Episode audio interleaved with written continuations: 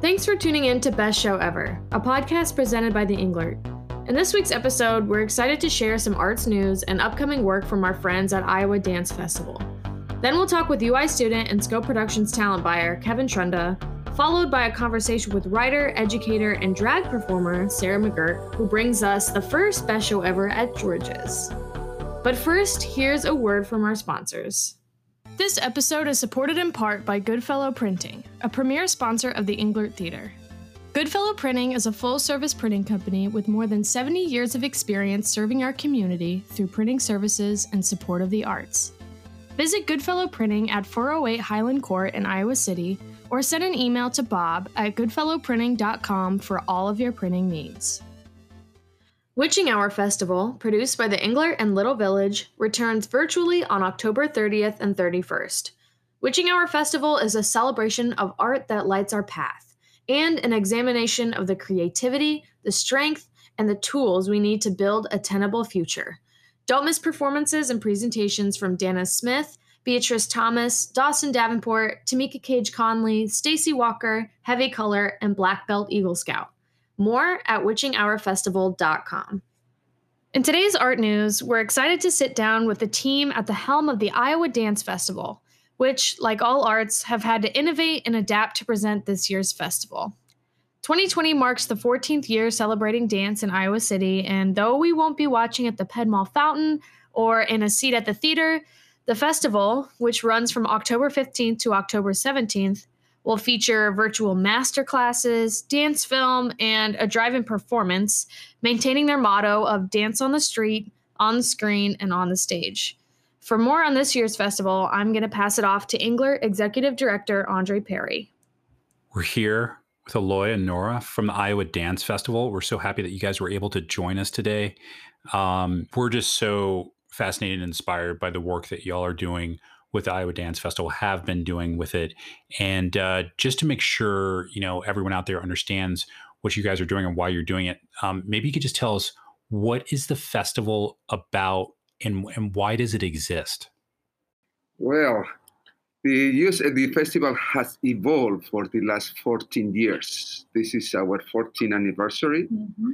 And it started uh, originally, Nora, maybe you can start like how it started. I, I would say um, we, with my dance partner, we went to a dance festival in Spain, and we came back and said we need to do this in Iowa City. Iowa City is just the right, the perfect community to have an event like this because it cares for the arts and it has a big dance uh, um, group uh, that follows events and a dance department that is very important and brings people from all over the country. So it was just like that let's do it and we did it. And the first year was just was three evenings of different groups participating in the rec center and the public library and from then on we went to theaters. We came back to do the, the events um, on the streets in iowa city um, and this year because of covid we recreated all our events and so we have three different um, branches. stages, branches um, that have been like that since last year, but have been in action since the beginning, that are on the stage, on the screen, on the street. Well, I started on, on the stage to continue um, having a platform of performances for proscenium setting uh, which we invite from dancers, local dancers, and also dancers from outside of the state, and it's been very successful.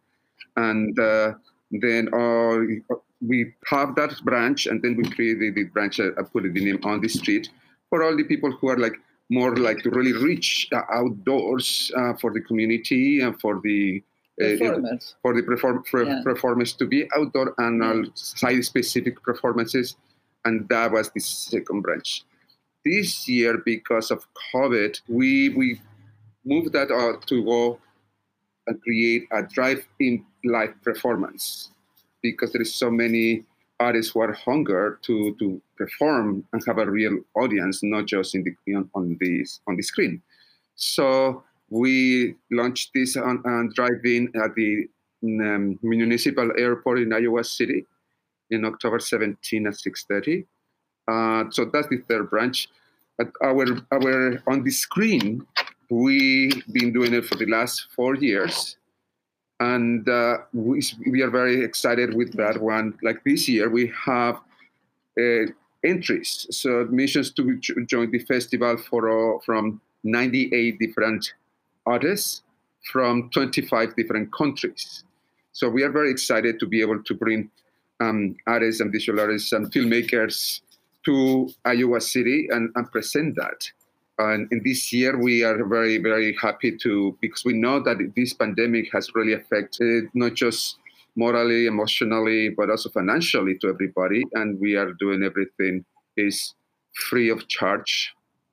All the three events on this on the stage, we are going to we ask the the choreographers to send us already finished product, recorded either uh, on the on the stage in proscenium setting. Some of them they even sent it from outdoor performance, like Quad City Ballet. They did a, a, a performance outside, and but still on this in, on the stage setting. And we are presenting that, and some other artists is doing something in Australia. Uh, in the desert. Yes. uh, so that, that's the branch there. On the street, we have collaborations between dancers and musicians, and that is something that we started doing three years ago. Um, and it's really interesting and fun and creative, mostly in these challenging times, to have musicians creating original pieces just for the performance and the performer.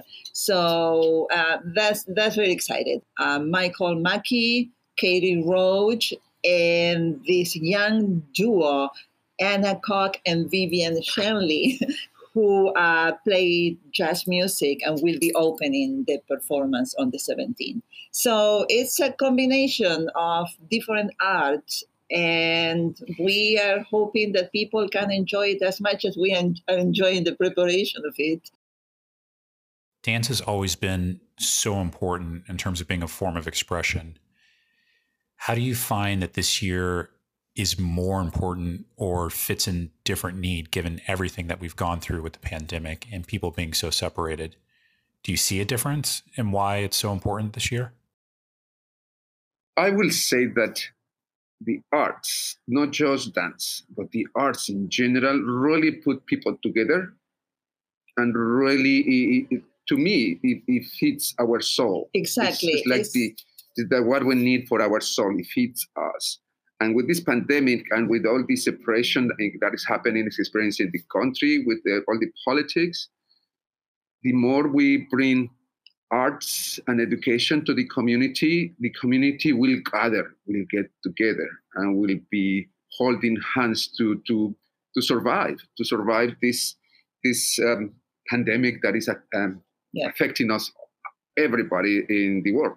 Yeah, I, I agree with Eloy that this year, because of the pandemic, the arts are even more important than ever because we need to feed our souls. We need to do something or see something that brings us happiness and and so that is why we decided that this festival was going to happen. One way or another we were going to make it possible. And that's one of the things that we were talking about before. Uh, this first it was like a like a shock and like almost like what we're going to do. Everything is going to yes. shut down.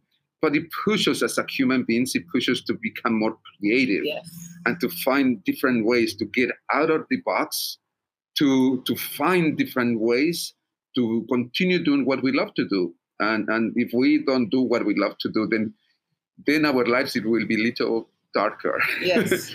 So yes. that's why it's that we believe that's super important especially in these times. Mm-hmm. i agree.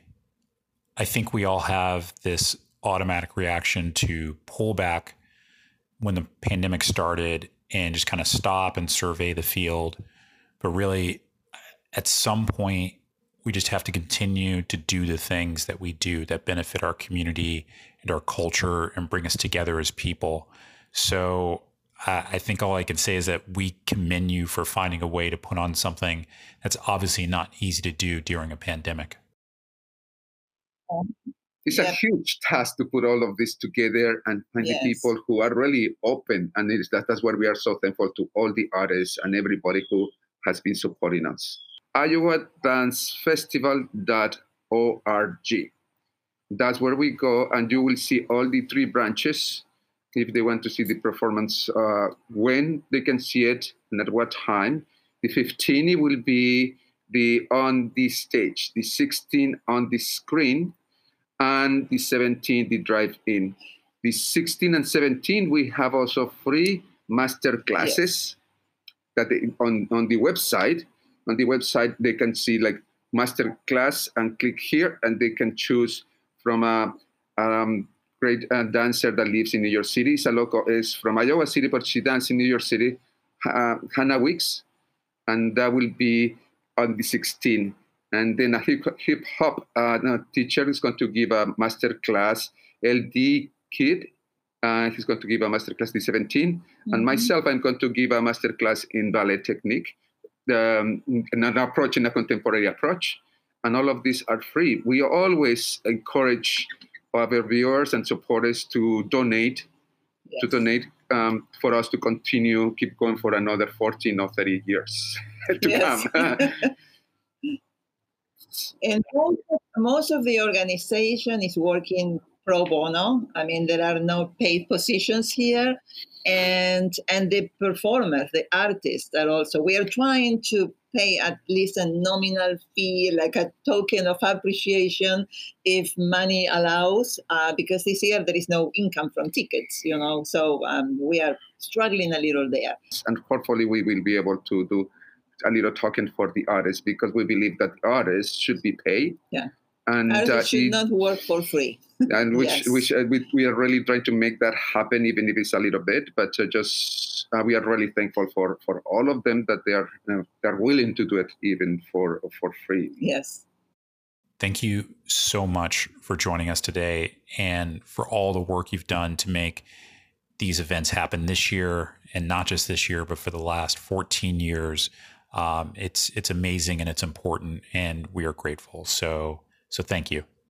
Well, thank, thank you. you. for having us. It was wonderful be, to be talking with you, to have the possibility to reach please, out. And... Please go to the audience, to the public who's listening us. Yes. Go to the Iowa Dance Festival.org and uh, see what we're doing. Mm-hmm. And uh, if, if it's possible for you to donate something to, not just for this year, but for next year. Yes, just to, to be make, prepared to, to start keep, to, to keep going. To keep going. yeah, yeah.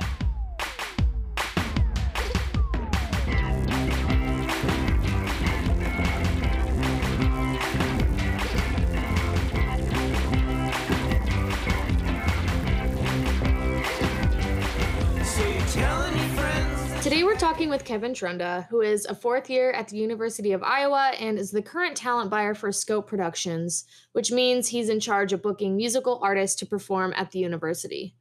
We'll also be hearing from Savannah Lane, who is the programming assistant at the Englert, co producer of this podcast, and former talent buyer and general manager of Scope Productions. It's also worth noting that I was in Scope as well. Shout out one time for the one time. Uh, this is basically a reunion. So thank you both for taking some time to talk scope today. Thank you for having me. It's a it's an honor. It's exciting to be on this side of the microphone. okay. Someone tell us what scope is. Okay, so SCOPE stands for Student Commission on Programming Entertainment. So we are in charge of producing musical entertainment for the students and the community of Iowa City. Right on. I think as two former GMs on this call, we're both very proud that you know what SCOPE stands for. I'm impressed. Because honestly, I forgot. I'm not gonna lie. I, I, did forget.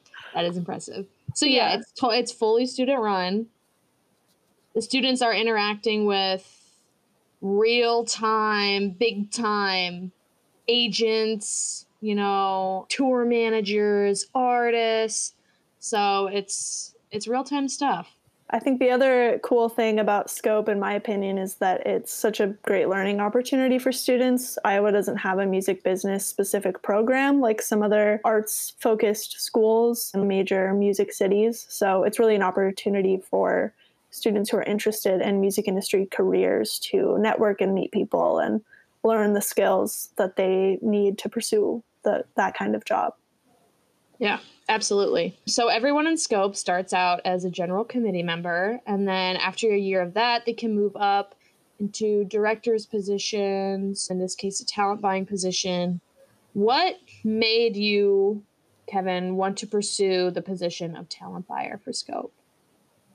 There were a lot of different aspects. Just working closely with artists was very appealing to me. Doing the programming was very appealing. So choosing who gets to come. Honestly, I think the biggest aspect, though, would have to just be seeing the whole process of a show from start to finish. So being there from the beginning, laying the groundwork for that show, and then advancing that show until you finally see the final product. And correct me if I'm wrong, I've never been a talent buyer. I was the GM for Scope for one year, but the talent buyer is I think a lot more work than people perceive it to be. In some aspects it is the most glamorous job because it seems like you are the most hands-on with the people working in the industry and the artists themselves, but a lot of correspondence, a lot of factors. You're trying to catch them on a tour, you're trying to negotiate prices. Students negotiating prices for artists like Lizzo. I think people sort of miss that.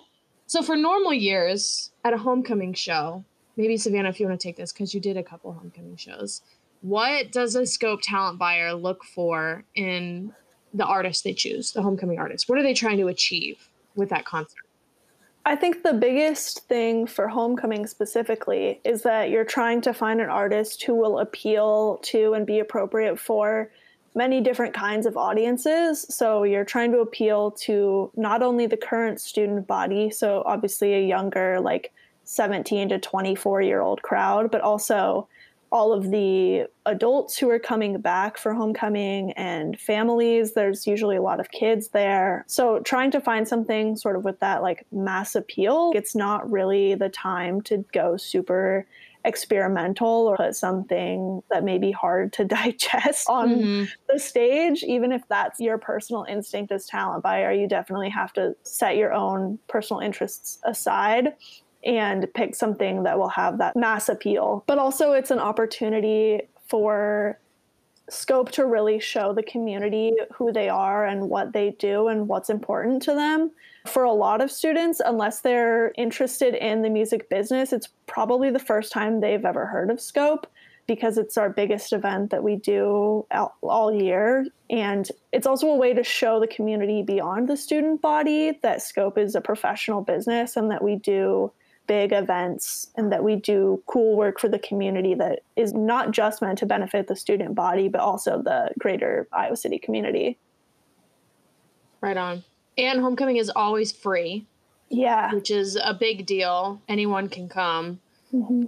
And I think, you know, it is weighing all these factors of what's going to appeal to everyone, what's in our budget, how does it affect the rest of our year. If we, you know, get an artist of this price range, logistics. There's a whole lot that goes into it. But I think also in the past, at least five years, something when we were in scope, Savannah and I were in scope, that we considered was okay, well, how do we progress women in music? How do we progress people of color in music? That was definitely something I know Savannah was very passionate about. Having Lizzo felt like a really big deal for us because it was the first time that we could find that there was a black woman headlining homecoming show and now, obviously, we are in a moment of a pandemic, social justice movement. Those are becoming factors in. So, Kevin, I have to ask, what were you guys trying to achieve this year when you were booking a homecoming act that you knew couldn't have the show in the traditional way? So, for me personally, I found it important to focus on booking an artist of color, speaking to the moment, and just trying to project voices that aren't heard maybe in this community as often. Yeah, trying to like move forward the revolution we're already seeing right now, or the social movement. You want to continue putting steam behind that, which I love. So the show was Tank and the Bangas and the Black Pumas, and it was last Friday, and it was a virtual event. And what I loved most of what I got out of it is both of the bands are super fun. Like super high energy, creative, fun, engaging. That's what I loved about that show. And I really loved that you guys got some bands that are fun and uplifting. Because, gosh dang it, the fun is hard to come by these days. IMO. Was that something you guys were thinking of genre wise? Oh, yeah, 100%. When thinking about moving a show to a virtual format, genre definitely played a huge role in choosing who I was going to book. There are certain genres that just don't transfer to a virtual format as well as others. And so when I was doing my research before booking both of these artists, they both had very good virtual sets. And that mm. was just one aspect that stood out to me because I knew that I would be comfortable booking these two artists and that they would produce a show that wouldn't be boring for the audience and would sound good, look good, and just be engaging for the audience. I just love that it, you know, they were on a stage. Like it looked like they were on a stage, stage lighting. You know, it wasn't like they're just in the living room. Like it was real it, and it sounded like a live show. Like it was produced, but it wasn't, it didn't sound like an album recording. Like they were performing it live and it sounded great. And there's also a Q&A portion, mm-hmm. which I don't know if is is that something that they had already been doing? Is that something that you negotiated? Yeah, so Q and A's are starting to become more normal with virtual shows, but it was definitely something that I made sure I negotiated to get for the show specifically, just because I knew that the show not being in person, there would be an element of engagement that was removed from the show. And I figured that being able to directly ask your questions to the artist and have them answer it in a live setting would be an element of the show that they wouldn't usually get and would keep the audience engaged and just be something cool that they could look forward to, you know? Yeah. And it is cool. They're addressing us as like Iowa, go Hawks. You know, they're catering it to where we are, which is really cool too. What were you most missing about doing a virtual event versus a live concert? I don't know if it's necessarily what I was yearning for, but I'd say that the artist is definitely when they're doing a virtual show, they're missing out on the engagement with the audience. So just seeing who they're playing for, being able to see their reaction. And I know that was mentioned a couple times by the artist, like, oh, I can't see your face, but you know, if you're out there, you know, type in the chat or something like that. Mm-hmm. Yeah, I think we forget sometimes that like as much as it sucks that we have to, we can't go to a show, like artists have to perform for video cameras. Mm-hmm. Like and do like a stage performance for an empty room, which is mm-hmm. not as fun. Not as fun. I'll say it. Yeah, I think that Kevin, what you said about seeing the audience, I think that can also apply to not just the artist, but like the people organizing the show, in this case, Scope. I think that that's what I would miss the most and that's what i do miss the most about the virtual events that we've been working on for the Englert is you don't get that live reaction. So now that you've gotten past virtual homecoming, what are Scope's plans for the rest of the semester and the rest of the year? And how does it look different than Scope's programming has in previous years? So, in the past, Scope's primary focus was just to provide entertainment to the community and to the students. You know, it's in our name. And now, since our students and the community aren't the only people that can take advantage of this show or our shows in general. I think we have a bigger responsibility in terms of providing meaningful programming that has a dialogue behind it. We're producing them because we think the community, you know, needs this show or should hear about this certain subject. That's the biggest part. And just be more conscious with who we're booking and why we're doing it and rethinking how we can engage people in a virtual format and still entertain them in the past or like we have in the past. Yeah, that's really cool. And I one thing that I really appreciated about the way that you guys did the virtual homecoming was that you did it on a platform where there was a live chat. I think that was mm-hmm. super like a really good call because talking to your friends while you're at a show is just as fun as watching the actual show itself sometimes. So that was one thing that I was really stoked to see. I felt like a proud mom watching from the sidelines. Yeah, that was a good decision. Thank you. It's it was kind of awesome to see where everyone was watching from too. I know I don't know if it was me on the scope account or if it was our GM Dakota. One of us asked, so type in where you're watching from and there were answers coming in from all around the country and Iowa City. And it was just kind of eye opening to see like the amount of outreach we could have without even having that be our like our main goal was to like have as many people around the country watch as possible, but they just kind of tuned in regardless of what our goal was. And also another thing that the chat added was we got to get feedback on our show. So I remember this one comment that stood out to me. Someone had said, I had never heard spoken word poetry in a musical format before the show. And it really it really made me kind of have faith again in in humans because it was just so beautiful. And like mm. just reading that like like that touched my heart. I was like oh my god like like thank you you know?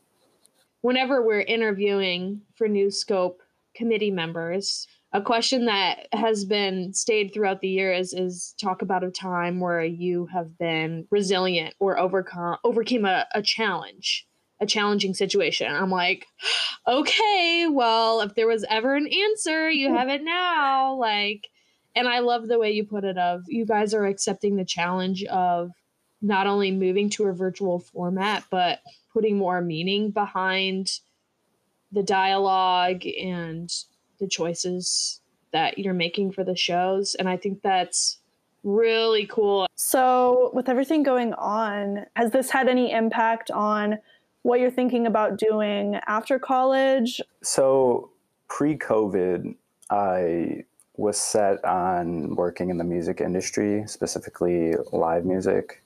And I don't think that has changed. However, getting this position and also just getting this position during this time while we're in a pandemic, while we have all these social justice conversations going on in America, it has made me want to become a more conscious person in the industry. I'm more interested in producing programming or just shows in general that that actually touch the community and are integrated into the community so it actually has a lasting impact on people rather than just trying to make money off of your show or off of your festival. I think that reflects what I'm hopeful that the music industry as a whole will sort of shift towards, you know, after going through all of this. I think COVID has obviously, you know, no festivals can happen. So it's kind of stripped away all of the commercialization to the point where now all that's left is just music and mm it's almost like when you don't have all the flashy stuff like what's still there you know? Like when the big exactly. stage and the, the big lights are gone like is there still anything left you know? If you have a mission like yeah like that's still going to be there no matter what. We love to see it. We love to see it. Well you too scopies. It's always good to catch up and i want to wish you kevin and scope the best of luck in the rest of this year in the programming. I'm excited to see what you guys do. I know you're innovating for always and you're working hard. So, peace and love to all of you. Thank you for having me on. It was a pleasure. Thanks, Ellie. Coming up next, we'll hear from the multi talented Sarah McGurk to talk about her work as a writer and an educator, and hear about her best show ever. But first, let's hear a word from our sponsors. This program is proudly sponsored by Shive Hattery Architecture and Engineering, building better communities for more than 125 years. Working in education, government, healthcare, industrial, and commercial markets, we are a client first culture grounded in collaboration. Our architects and engineers recognize the power of design in transforming the human experience. How can we help your project transform your community? For more information, go to shive-hattery.com. Sarah McGurk earned her MFA in poetry from the Writers' Workshop in 2016, and she's now a lecturer at the Magid Center for Undergraduate Writing. She also acts as an Iowa Youth Writing Project Fellow, works as the volunteer coordinator at the Iowa City Bike Library, and performs as the beloved drag king persona, Wiley Coyote. McGurk, it's so good to see you. It's wild to see you over the internet like this. Your voice, your face. Ugh. I know. So it's it's like not right, but it's also so right. So part of what makes you so awesome is that you have so many different unique interests and you're way super involved in the Iowa City community. But I want to talk specifically right now about your involvement with literature in Iowa City. You're a poet, you're a professor of English, you're a mentor. I'm wondering what role have you been seeing literature play in people's lives as we're amidst a pandemic, a recession, contentious election year, social justice movement? What role has literature been playing? Wow. Early on during quarantine, I would say it felt like everybody in every walk of life was trying to adapt and sort of be innovative in terms of whether it's a delivery system for an educational course or even just for, hey, how do we replace this fireside reading or this cafe reading? Mm-hmm. That's one element, right? So now it almost feels like we're turning a corner in terms of people being shell shocked and feeling so much pressure having to to adapt to okay we've had some time to deal with this we have dealt with it in the chaos way and now we're going to turn the corner and actually prepare unbelievable what feels like national events where poets are getting together. It's like you could not get a reading where all these poets would come together because they're not housed under the same publishing company. They don't teach for the same universities. They're not part of any one organization altogether. So outside of something like a global pandemic where we can't leave our houses, they might all do a joint fundraiser together to, you know, I, I don't know what they'd even all do it for. But because everyone's forced to be doing online readings and and performances this incredible thing is happening in the iowa city poetry scene and outside of that i mean a lot of my buddies who are in the writers workshop now actually on the ground here in iowa city i think it's really difficult to have the same experience that people usually come here looking for because you just can't sit and workshop together and you can't really make friends in a safe way so in some ways it's becoming more inclusive and we all have more access. But the people who sort of came here looking for the magic, I don't know, I won't speak for everyone, but from what I'm seeing, it's not as, it can't be as social. And that's a major aspect of it that we all come here for, it seems. Yeah. So it's both. It's both sides of the coin. It's bringing people together. We see new writers collaborating with other writers we maybe wouldn't have seen before. So that's really cool. I think it's sort of just like a known fact that reading is just less of a national hobby pastime. Do you think we could be seeing a resurgence? Oh, yeah. I mean, I don't know the data, you know, reading up on that. Mm, uh, so I'm not going to be like, yes, yes, I'm going to speculate that everyone is going back to the classics or anything. I, for the first time ever, was invited to join a book club where we focus on on Black poets and authors. So that sort of speaks to it. But I guess I will say, and, and I've just seen this in my own life and in in Iowa City, we've seen people returning to becoming hobbyists, basically. Ah, that's awesome. So you are a mentor in the Youth Writing Project, which has moved online. Oh, yeah. What that's been like? So, I teach a course called Writing and Community Outreach. It's mm-hmm. offered through the Magid Center for Undergraduate Writing. And my students, typically, when it's not COVID, my students are sort of trained to go out to the schools in ICCSD K through 12 and run these writing programs. And we try to focus on sort of the lower income schools as, as best we can. When COVID hit last semester, it was at this point where my students my students don't typically go into the schools until they're ready so like week six or seven. So at that point they hadn't met any of the students and it's an experiential learning course it's a diversity and inclusion course it's an honors course.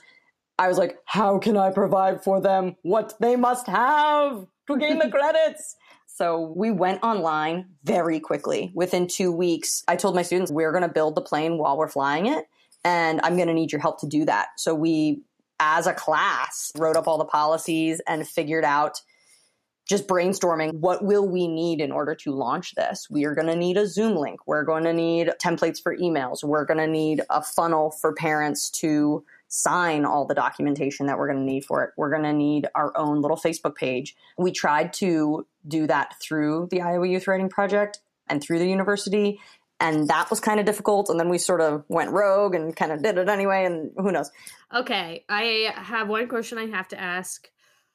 Uh, we miss Wiley. um, eh, for those of you who don't know, Wiley Coyote is a beloved drag king persona that McGurk performs. What has it been like not performing for so long? I think I'm turning into Wiley. Like I just I just got a motorcycle and I'm I'm taking my class this weekend. It's super Wiley. Crawdaddy are you have you met Crawdaddy Ellie? Oh yeah. He pops out all the time and he is not appropriate. Like for him to be in this podcast, mm, X-rated baby, super nautical X-rated, you know, that kind. Anyway, woo, we'll back up from him. I made a Wiley music video to the Foghat song. I made that early on, like that that came out late May and it is ridiculous. It's ridiculous. Liz Richards is in it. She puts her tongue in her tooth gap. That's why she was cast. We needed someone with a tooth gap so that she could like swirl her tongue in it because she's the love interest. Really? And then Crawdaddy has a video coming out to Natalie Imbruglia's Torn. I'm I've been editing that. We have all the content filmed. Crawdaddy of all people cannot handle super queer and teen. He can't do it. He's like, I'm all alone. I'm in my deep sorrow. Torn is playing. Come on, it's gonna be banging. So yes, music videos now. No live performances. Chaos mm-hmm. music videos. I'm ready. You're ready. Get ready. Gonna be nuts. Everyone, look out. All right, here we go. McGurk with the best show ever.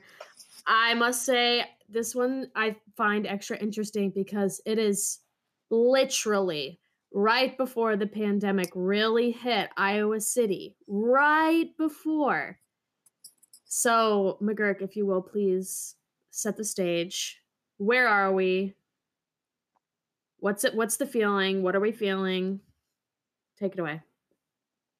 Every now and again, our beloved Elizabeth Moen. If you know her, you know she goes by Liz. Okay. Elizabeth Moen will roll into town like a little tumbleweed. um, and she'll text you weeks and weeks before, and you'll completely forget. And then she'll roll in and she'll be like, So tonight's the night. And I'm like, Oh no, what does she mean? Every now and then she will do these secret, she calls them secret, but everybody and their mother knows about them. They're these secret shows at George's she doesn't post anything on social media and nobody at George's tells anybody until I think it's like 3 p.m. day of or or something like that. And so and yet it's like people before that even gets posted, people will be messaging me like, "Are you going to listen show tonight?" I'm like, "What's what? Show, what is going on?" It's like a hyper secret show because I can never keep track of all of her shows in the first place. But secret show at George's, and if mm-hmm. you've been to one, you know that like you that is the one show. Liz packs a lot of places and everything, but that is the one show where if you don't roll in early, like you're gonna be standing or you're it's gonna be at capacity and you gotta chill outside. Mm-hmm. There's no tickets or anything. It's just like come to George's, good luck. But this was like the last event I went to before the pandemic. I had a bunch of things going on that day, but I was like, I'll just arrive kind of late. I'll come for a few songs. I'll peace out. But no, it was super magical. I did not know what was to come in terms Love of it when that happens. yeah, eh, yeah. In terms of the pandemic, I had no idea that this would be my last supper. Oh, don't love that. Right? Don't don't love it when that happens. It was the Judas kiss before everything arrived. But yeah, it was one of those. So it was kind of a mysterious night. It was a jam packed night. And I was in this position as one of her best friends where I was, and you guys all know, know this. It's like, oh, do I show up to the party or not? I, I'm obligated, but I also want to, but I have so much going on. It was one of those nights for me, at least. I remember like it was cold. I was uh, frost on my little fingertips, my fingies, and my cheeks. And I'm riding my bike from my girlfriend's house at the time. And I'm like, I gotta get there. I gotta, I'm gonna miss it. I'm like, I don't know if she's gonna start on time or if it's like a regular show, but I'm already an hour late. So I don't know if there's an opener. It's like one of these secret shows where there's no info anywhere. hmm a bike over, park my bike. It is jammed to the brim. Like you cannot go. Well, you already know this if you're a George a George's goer. You can't go in through the front door if there's a performance, right? So I go in the back. It's all the little scuzzies with their ciggies and the rascal tails and the weasel tails.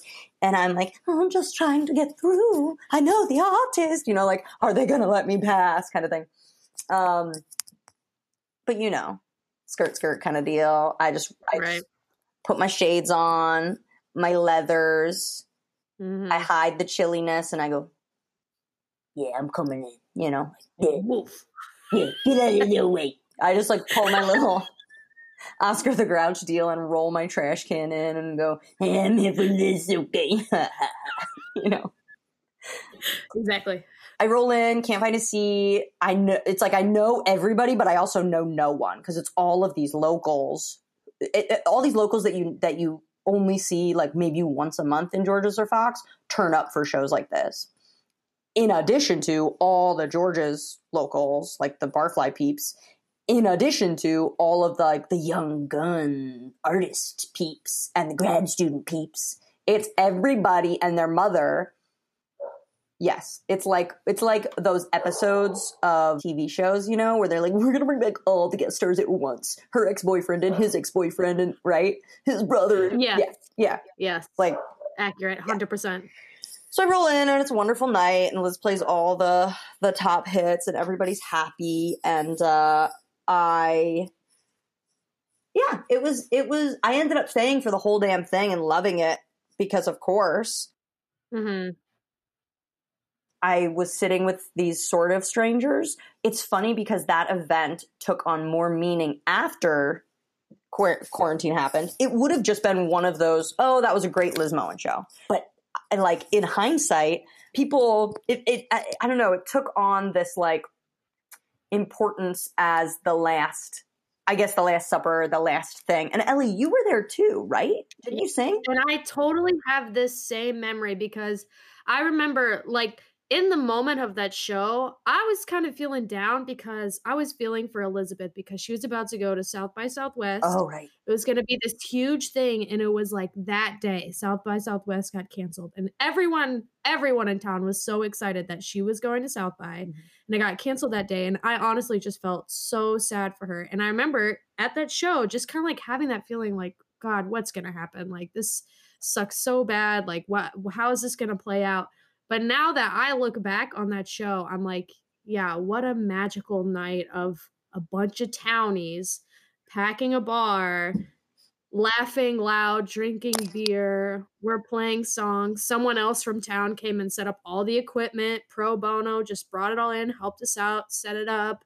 You know, I'm literally like standing on tables to get to walk through the place. And it, it really has. It's crazy how a memory can work like that, but it's just taken on a whole other light just given what has transpired since then. And now I have very fond memories despite being like in kind of like a worried and down mood at the time. it was as if the universe was trying to, in some ways, give us this little. I mean, in Liz's case, right? It was like, haha, you don't get to go to South by. Haha, didn't that excite you? Nah, girl, you're out. You're dead. um, but then the universe said, ah, but we'll give you a bone. The universe gave us all a bone that night for us to like remember fun by or something. Listeners, the next time, maybe post pandemic, you're thinking about going to the show, you're not sure, maybe you're busy. Remember that night at George's. Maybe think about going. McGurk, I wish we could be having a beer right now, clinking, getting a George's hamburger, but you know, this is what we got. and thank you. Thank you.